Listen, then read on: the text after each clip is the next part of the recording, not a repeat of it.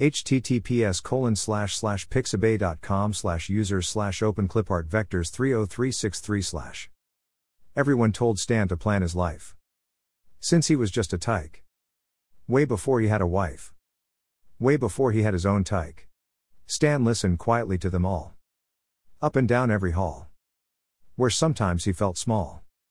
And other times he felt tall. The advice never ended telling Stan. He needed a plan.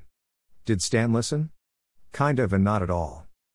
Stan knew life wasn't small. Or tall. All the time. It was about a swaying chime. Of living life as it comes. And knew no plan was above. The singing of any dove. Or the blessings from above. Or the wreck from below. Where tears are wickedly sowed. Stan was fine and dandy. Lived each day eating candy.